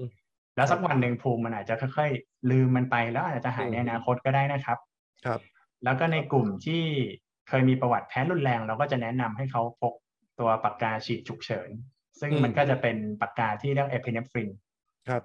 เอพิเนฟรินจริงๆ มันเป็นฮอร์โมนในร่างกายของมนุษย์นะฮะที่เวลาเราตื่นเต้นตกใจใช่ไหมครับ เราก็จะมีเอพิเนฟรินหลั่งมา ปรากฏว่า เราก็เอายาฮอร์โมนตัวนี้มาสกัดมาใช้ในการรักษาแล้วก็ช่วยชีวิตคนหลาย ๆ คน และหนึ่งในนั้นก็คือภาวะแพ้รุนแรงตามในในรูปนี้ครับ ครับ ครับก็แนะนำพกติดตัวไว้ครับ เวลาไปที่ร้านอาหารไปอยู่บนสายการบิน หรือว่าเวลาไปเที่ยวอยู่ที่ห่างไกลจากสถานพยาบาลการพกตัวนี้มันก็จะช่วยชีวิตเราในฉุกเฉินในเบื้องต้นก่อนที่จะไปพบแพทย์นะครับ ครับ ตัวปากกาที่ว่าเนี่ยครับ เรื่องนี้เราเดินไปซื้อเองที่ร้านขายยาเลยได้ไหม หรือว่าคุณหมอจะต้องเป็นคนสั่งให้ปัจจุบันยังยังเป็นหมอสั่งอยู่ครับเพราะว่ามันมันยังจัดว่าเป็นกลุ่มยาอันตราย เพราะว่ามันเป็นยาฉีดด้วย แล้วก็ออกฤทธิ์ทางการกระตุ้นหัวใจอะไรอย่างเงี้ยด้วยครับ ก็แนะนำควรอยู่ในความดูแลของแพทย์เฉพาะทางทางโรคภูมิแพ้ได้จะจะดีกว่าครับ ครับ อันนี้เป็นคำถามที่มาจากคุณสยามนเลยครับ ถามมาเรื่องของตัวยาฉีดนี่เลยครับว่าว่าเอ่อ อยากทราบว่าในไทยมียาฉีดอีพินิฟรีน หรือยาที่พกเองเพื่อรักษาฉุกเฉินไหมซึ่ง ซึ่งเรามีใช่ไหมครับคุณหมอแบงค์อ่ามีนะครับ ก็เราจะมีทั้งสองฟอร์มอย่างในรูปที่ได้แสดงให้เห็นอันนี้จะเป็นแบบปากกาอัตโนมัติ ก็คือว่าอ่าเราสามารถดึงจริงๆถูกฟ้ามันต้องดึงออกมาก่อนจะปักพอดึงออกมาก่อนแล้วเราก็ปักเข้าไปที่ตรงกล้ามเนื้อหน้าแข้งมันก็จะฉีดตัวยาเข้าไปในชั้นกล้ามเนื้ออัตโนมัติครับ แบบเนี้ยมันก็จะมีอยู่ในโรงพยาบาลใหญ่ ๆ แต่บางโรงพยาบาลก็ก็มีจะต้องไปไปลองสอบถามดูสำหรับโรงพยาบาลที่ไม่มีปากกาชนิดอัตโนมัติเนี่ยครับเราก็จะมีแบบลองลงมาก็คือการใส่เอเพนฟรินไว้ในเข็มฉีดยาอ่าแล้วก็ต่อตัวเข็มฉีดยาที่ขนาดยาวพอแล้วใส่ในกล่องมีสอที่ทึบแสง แล้วก็ให้พกติดตัวได้ครับ มันก็จะเป็นแบบที่ที่สามารถใช้ทดแทนกันได้ครับครับ วันนี้เราพูดกันเรื่องของโรคภูมิแพ้อาหาร คุณหมอแบงค์ครับ เราก็แยกเป็นว่าเอออันนี้คือเป็นกลุ่มแป้งแพ้แป้งสาลีที่มีคนแพ้กันเยอะแพ้นมวัวแพ้ผลไม้ เป็นไปได้ไหมครับว่าที่คนคนหนึ่งจะแพ้อาหารหลาย ๆ กลุ่มครับเอ่อมีอยู่จริงครับ อย่างที่อาจารย์เต้ว่าเลยคือโรคภูมิแพ้บางครั้งพื้นฐานภูมิของเขาเนี่ยมันมันมันเป็นกลุ่มภูมิแพ้หรืออะทอปีเนี่ยเขาก็มีแนวโน้มที่จะแพ้ สิ่งต่างๆ ตามสิ่งแวดล้อม แล้วก็มีบางคนที่เขาแพ้อาหารมากกว่าหนึ่งชนิดนะครับรบแต่การแพ้มากกว่าหนึ่งชนิดมันก็จะมีอยู่สองกรณี กรณีที่หนึ่งก็คือมันอาจจะเป็นแค่การแพ้ข้ามก็ได้ เช่นว่าแพ้กุ้งแล้วไปแพ้ปู จริง ๆเขาก็แพ้สัตว์เปลือกแข็งนี่แหละคือแพ้หนึ่งอย่างกับอีกกรณีหนึ่งคือแพ้อาหารที่มันต่างกลุ่มอย่างสิ้นเชิงเลยอย่างเช่นว่าเขาแพ้อ่ากุ้งด้วย แล้วเขาก็ไปแพ้ผักผลไม้ด้วย อ่าแบบนี้เราก็จะเรียกว่าเป็นแพ้อาหารมากกว่าหนึ่งประเภท ซึ่งก็ก็ก็มีอยู่จริงครับ อืมครับ อย่างเงี้ยคนที่แพ้เป็นโรคภูมิแพ้อาหารเขาก็จะรู้ตัวเอง เพราะว่าเขาอาจจะมีประสบการณ์การแพ้แบบรุนแรงเขาก็จะระมัดระวังในการเลือกรับประทานอาหาร แต่คนที่อยู่รอบข้างเขาครับเขาอาจจะ เอ๊ะคนนี้เขาเฟกหรือเปล่านะเขาอย่างโน้นอย่างนี้หรือเปล่านะพยายามเรียกร้องความสนใจหรือเปล่านะ อย่างนี้เราต้องสื่อสารกับคนที่อยู่รอบข้างไงครับว่า อันเนี้ยมันเป็นโรคภูมิแพ้อาหารที่ มันอาจจะเป็นอันตรายถึงชีวิตได้จริงนะ ไม่ได้เฟกนะ อืมตรงนี้จริงเป็นประเด็นสำคัญแล้วก็ยังเป็นอ่าเอาจริงๆคือมันเป็นปัญหาสำหรับบ้านเราอยู่นะฮะในประเทศไทย คือผมคิดว่าเริ่มต้นเนี่ย ที่ดีที่สุดเลยคือควรเริ่มต้นที่อ่าความรู้ความเข้าใจเกี่ยวกับตัวโรคก่อนอย่างน้อยเราอยากให้ประชาชนที่เขาอาจจะไม่ได้เป็นเอง หรือไม่ได้มีญาติเป็นเขาต้องรู้ก่อนว่าเออโรคกลุ่มนี้มันมีอยู่จริงนะเช่นแพ้อาหารแปลกๆตะกี้ที่เราฟังกันมา เรามีอยู่จริง พอเขารู้ว่ามีอยู่จริงปุ๊บเขาก็จะเริ่มเข้าใจแล้วว่าอ๋อโอเค การปฏิบัติตัวที่ถูกต้องที่ถูกอ่าที่ควรเนี่ยมันควรเป็นยังไงอืมคนที่แพ้อาหารในผู้ใหญ่เนี่ย หลายครั้งเขารับไม่ได้ คือเขากินอาหารสิ่งนั้นได้มาโดยตลอด อาหารนั้นคือความสุขของเขา แล้ววันหนึ่งเหมือนเหมือนโดนคำสาปเหมือนโดนอะไรเข้ามาทำให้โดนทำความสุขเขาโดนดึงออกไปอ๋อแล้วเขาทำทำให้เขาต้องระวังตัวตลอดเวลา แล้วบางครั้งคนที่เขามีประวัติแพ้รุนแรงขึ้นมาเนี่ย ถ้าใครเคยแพ้รุนแรงเขาจะรู้ โอ้มันทรมานนะมันเหมือนกับเราเราเฮ้เราจะกำลังจะตายหรือเปล่าบางคนเขาก็เป็นภาวะที่คล้ายๆ เหมือนมีความเครียดเป็น อ่าเขาเรียก PTSD ไปเลย ก็ทำให้มีอาการเหมือนหลอนเหมือนมีความกังวลมีจนหวาดระแวงอะไรมากขึ้นครับบางคนถ้าเป็นคนรอบข้างไม่เข้าใจเขาเขาก็อาจจะเหมือนมีการกั่นแกล้งมีอะไร เราก็เจอเหมือนกันนะครับ ที่ว่ามีเพื่อน อ่าที่เขารู้ว่าไอ้คนนี้เขาแพ้แป้งสาลีแต่เขาไม่เชื่อ ว่าคนคนนี้แพ้แป้งสาลีก็มีการผสมเนาะแป้งสาลีผสมเข้าไปในน้ำโกโก้ปั่น แล้วก็ให้กินให้คนไข้ก็แพ้รุนแรงแล้วไปห้องฉุกเฉินซึ่งก็น่าเห็นใจพอสมควรแล้วก็เราเราไม่ไม่แนะนำให้ให้ให้ทำแบบนี้ครับครับ ก็อยากให้บอกว่าครับเป็นเป็นโรคนี้มันเป็นเหมือนเป็นเป็นโรคต่อเนื่องกันแล้วกัน ผลของแพ้อาหารมันส่งผลตามมา มันเป็น เอฟเฟกที่เรามองไม่เห็นตามมามากมายครับ ครับ คุณหมอแบงค์ครับ วันนี้มีคุณผู้ชมถามคำถามเข้ามาเยอะมากครับ มีคำถามที่น่าสนใจที่หลาย ๆ ท่านถามเข้ามาเรื่องเกี่ยวกับการอาการแพ้ในเด็กครับคำถามที่น่าสนใจก็คือ อาการแพ้ที่ว่านี้มันสามารถที่จะส่งผ่านน้ำนมไปสู่ทารกได้ไหม อย่างเช่น ถ้าคุณแม่แพ้แป้งสาลี เจ้า IgE ที่ที่คุณหมอแบงค์พูดมาเนี่ย มันสามารถที่จะผ่านน้ำนมไปยังลูก แล้วทำให้ลูกมี IgE และแพ้ต่อแป้งสาลีเหมือนกับคุณแม่ได้ไหมเอ่อจริงๆ เดี๋ยวออกตัวก่อนผมอาจจะไม่ได้ไม่ได้เชี่ยวชาญด้านของเด็กมากพอดีเป็นหมอผู้ใหญ่เลยแต่แต่โอเค การแพร่ตรงนี้เนื่องจากเอ่อ IgE นี่โอกาสที่มันจะแพร่ไปผ่านทางน้ำนมอะไรมันมันจะน้อยกว่า ปรากฏการณ์ดังกล่าวเนี่ยคือแทบแทบมันมันเป็นได้น้อยมากนะครับผมก็ส่วนใหญ่คนที่เขาแพ้ในเด็กเขาจะมี เหมือนเป็นพันธุกรรมบางอย่าง ที่เพิ่มความเสี่ยงทำให้เป็นภูมิแพ้ได้ง่ายกว่าคนทั่วไปแล้วเขาก็ไปเซนด้วยตัวของเด็กคนนั้นเองมากกว่าครับ ครับ มีคุณแม่ท่านหนึ่งครับคุณพรประภาครับ อยากให้คุณหมอพูดถึงเรื่องแพ้อาหารในเด็กทารก ว่าจะเริ่มสงสัยว่าเด็กทารกอายุสักเท่าไหร่นะครับ ถึงจะมีอาการแพ้อาหาร พูดให้เข้าใจง่ายขึ้นอีกนิดก็คือ จะเริ่มสงสัยตั้งแต่เด็กกี่เดือนคะอายุกี่เดือนคะว่าจะเริ่มมีอาการแพ้อาหารในเด็กทารกครับโอเค โดยทั่วไปคือเราก็มักจะอายุต้องมากสักสักระยะหนึ่ง อาจจะประมาณนักหกเดือนขึ้นไปอะไรอย่างเงี้ยเราจะเริ่มเห็นปฏิกิริยาอย่างที่ว่าแล้วนะโดยข้อสังเกตง่าย ๆ คือ เช่นเรากินนมหรือกินอาหารที่เราเริ่มใส่เข้าไปในตอนหลังหลังขวบเนี้ยคือบางปัจจุบันเขาก็แนะนำให้ค่อยๆ ให้แค่กินนมแม่ได้ก็จะดีสุดใช่ไหมฮะในช่วงขวบปีแรกแต่ในรายที่เขากินอาหารเร็วหรือมีอาหารชนิดอื่นเข้าไปเนี่ย บางคนเขาก็จะแสดงอาการออกมาก่อนหน้านั้นแหละซึ่งอาจจะมีผื่นโผล่ขึ้นมา หรือบางคนอาจจะร้องปวนร้องเอ่อวกวนหรืออะไรที่ไม่อยู่ไม่สุขอาการอย่างนี้มันเหมือนเป็นสัญญาณที่ทำให้เราต้องสังเกตแล้วว่าเอ๊ะของลูกของเราเนี่ยเป็นอะไร แนะนำว่าไปตรวจประเมินกับแพทย์เฉพาะทางด้านภูมิแพ้กุมารแพทย์ได้น่าจะดีกว่าครับ ครับ คุณผู้ชมฮะคุณเบนจวันครับ คุณเบนจวันถามเกี่ยวกับเรื่องของการตรวจภูมิแพ้อาหารแฝงครับว่า เอ๊คุณหมอแบงค์แนะนำว่าควรจะต้องไปตรวจไหม คือแพ้อาหารแฝงปัจจุบันไม่แนะนำสิ่งที่เราแนะนำคือการตรวจภูมิชนิด IgE ซึ่งมันก็จะเป็นภูมิที่จำเพาะต่อโมเลกุลอาหารนะครับสำหรับ IgG เองเนี่ยในคนปกติอย่างเราๆเนี่ยครับที่กินอาหารได้เนี่ย มันก็มี IgG สร้างต่ออาหารทุกวันอยู่แล้ว เพราะอย่างที่กล่าวไปอาหารมันเหมือนเป็นสิ่งแปลกปลอมใช่ไหมครับดังนั้นการเจาะ IgG ในปัจจุบันไม่แนะนำนะครับ แล้วก็คำว่าแพ้อาหารแฝงจริง ๆ ในในวงการของของภูมิแพ้ในประเทศไทยเองในต่างประเทศเองจริง ๆ ก็ทุกทุกประเทศนะครับ เรายังไม่มีคำใช้อยู่ ส่วนใหญ่คำว่าภูมิแพ้แฝงเหมือนเป็นคำที่เขาสมมุติขึ้นมา แต่มันไม่มีอยู่จริง คนกลุ่มนี้มักจะมีอาการบางอย่าง เช่นเขาอาจจะเป็นโรคอื่นก็ได้ ตัวอย่างเช่นเขาเป็นโรคลำไส้แปรปรวนเขาเป็นโรคผิวหนังบางอย่าง เช่นอย่างเป็นเซฟเดิมอย่างเงี้ยครับแล้วทำให้เขาตีความว่าจริงๆมันเป็นการแพ้อาหารบางอย่างหรือเปล่าแล้วทำให้ตีว่าเป็นภูมิแพ้แฝงครับแต่ปัจจุบันเราไม่มีคำนี้ในในทางการแพทย์นะครับ ถ้าจะตรวจวินิจฉัยแนะนำว่าไปปรึกษาแพทย์เฉพาะทางด้านภูมิแพ้ ประเมินเป็นรายๆได้น่าจะเหมาะสมกว่าครับ ครับ มีคุณผู้ชมถามมาฮะว่า อาการภูมิแพ้อาหาร มันจะไปมีโอกาสในการกระตุ้นให้โรคบางอย่างมันรุนแรงขึ้นได้หรือไม่ เช่น มันไปกระตุ้นให้ไมเกรนเนี่ยมันรุนแรงขึ้นได้มีโอกาสไหมครับจริง ๆ ต้องบอกก่อนว่ามีได้แต่ว่ามันไม่ได้บ่อยนักนะอย่างในอของต่างประเทศมันก็มีรายงานว่าบางคนเขาแพ้แป้งสาลีแต่อาการของเขาคือนอกจากเขามีผื่นแล้วไมเกรนกำเริบด้วย ซึ่งก็มีการยืนยันจากการลองให้กินต่อหน้าหมอ มันก็ก็มีบางคนเป็นแบบแต่ว่าในเชิงกลไกเนี่ยเราอ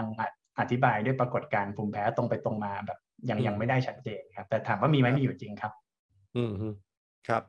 วันนี้เราคุยกันมา ไม่น่าเชื่อเลยว่าเวลาผ่านไปแล้วหนึ่งชั่วโมงนะครับ คุณหมอแบงค์วันนี้เราคุยกันสนุกมากมีคุณผู้ชมหลาย ๆ ท่านที่ส่งข้อความเข้ามา แล้วก็แชร์ประสบการณ์ของแต่ละท่านนะครับ วันนี้ครับคุณผู้ชมครับเราพูดกันถึงเรื่องโรคภูมิแพ้อาหาร ซึ่งวันนี้คุยกับคุณหมอแบงค์แล้ว โรคนี้มันมีอยู่จริง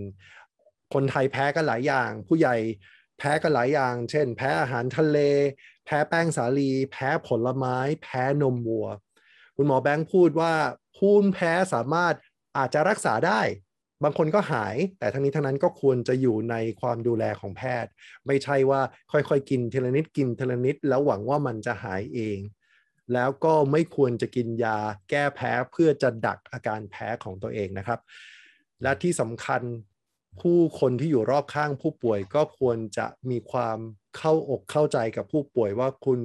เพราะว่าคนที่เป็นผู้ป่วยนะเขาไม่ได้เฟกเขาไม่ได้พยายามที่จะเรียกร้องความสนใจ ถ้าเขาแพ้ก็คือเขาแพ้จริง ๆ และอาการแพ้มันอาจจะรุนแรงถึงชีวิตก็ได้ ในวันนี้ครับคุณหมอแบงค์ครับ จะมีอะไรที่จะฝากถึงคุณผู้ชมในเรื่องของอาการโรคภูมิแพ้ในช่วงสุดท้ายนี้บ้างไหมครับ เชิญครับก็จริงหมอคิดว่า การแพ้อาหารในในผู้ใหญ่หรือแม้แต่ในเด็กเนี่ยนะครับ เราอาจจะเป็นโรคนี้แต่ว่าเราก็สามารถมีความสุขกับชีวิตของเราได้นะครับเราอาจจะเพิ่มเติมแค่ว่าเราอาจจะต้องใช้ชีวิต อย่างระมัดระวังคือมีดีเทลนิดนึงเพิ่มเข้ามาในชีวิตหน่อยก็ทำให้เราระมัดระวังในการกินในการรับประทานอาหารได้มากขึ้นนะครับ ดีที่สุดคือพยายามรักษาโรคภูมิแพ้ทุกโรคให้ดีไปด้วยกันไปพร้อม ๆ กัน เพราะอย่างที่บอกว่าออการแพ้อาหารบางครั้งมันเซนได้หลายช่องทาง อย่างบางช่องทางเราอาจจะป้องกันได้ก็ได้ อย่างเช่นในผิวหนังในจมูกใช่ไหมครับรักษาอาการพวกนี้ให้ดีๆ แต่บางช่องทางมันก็สุดวิสัยอย่างทางเดินอาหารเราก็อาจจะยังหาวิธีป้องกันได้ไม่ชัดเจนครับ ก็ขอเป็นกำลังใจให้ผู้ป่วยทุกคนที่เป็นแพ้เป็นภาวะภูมิแพ้อาหารนะครับ